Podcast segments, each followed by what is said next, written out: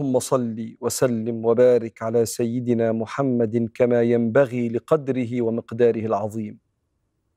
اللهم املأ فؤادي بحبه وهدايته، واجعل رضاه دوما مقصدي، ومناي يا رب أن ترزقني شفاعته في ساحة الأهوال يوم الموعد. وبسطت كفي بالتضرع طالبا وصل الحبيب لعلني أن أهتدي. اللهم إنا نحب نبيك فأحينا على سنته وتوفنا على ملته.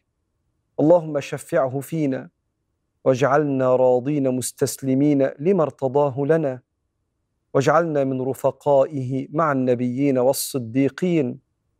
اللهم اجمعنا برسول الله كما آمنا به ولم نره، ولا تفرق بيننا وبينه يا مولانا حتى تدخلنا مدخله.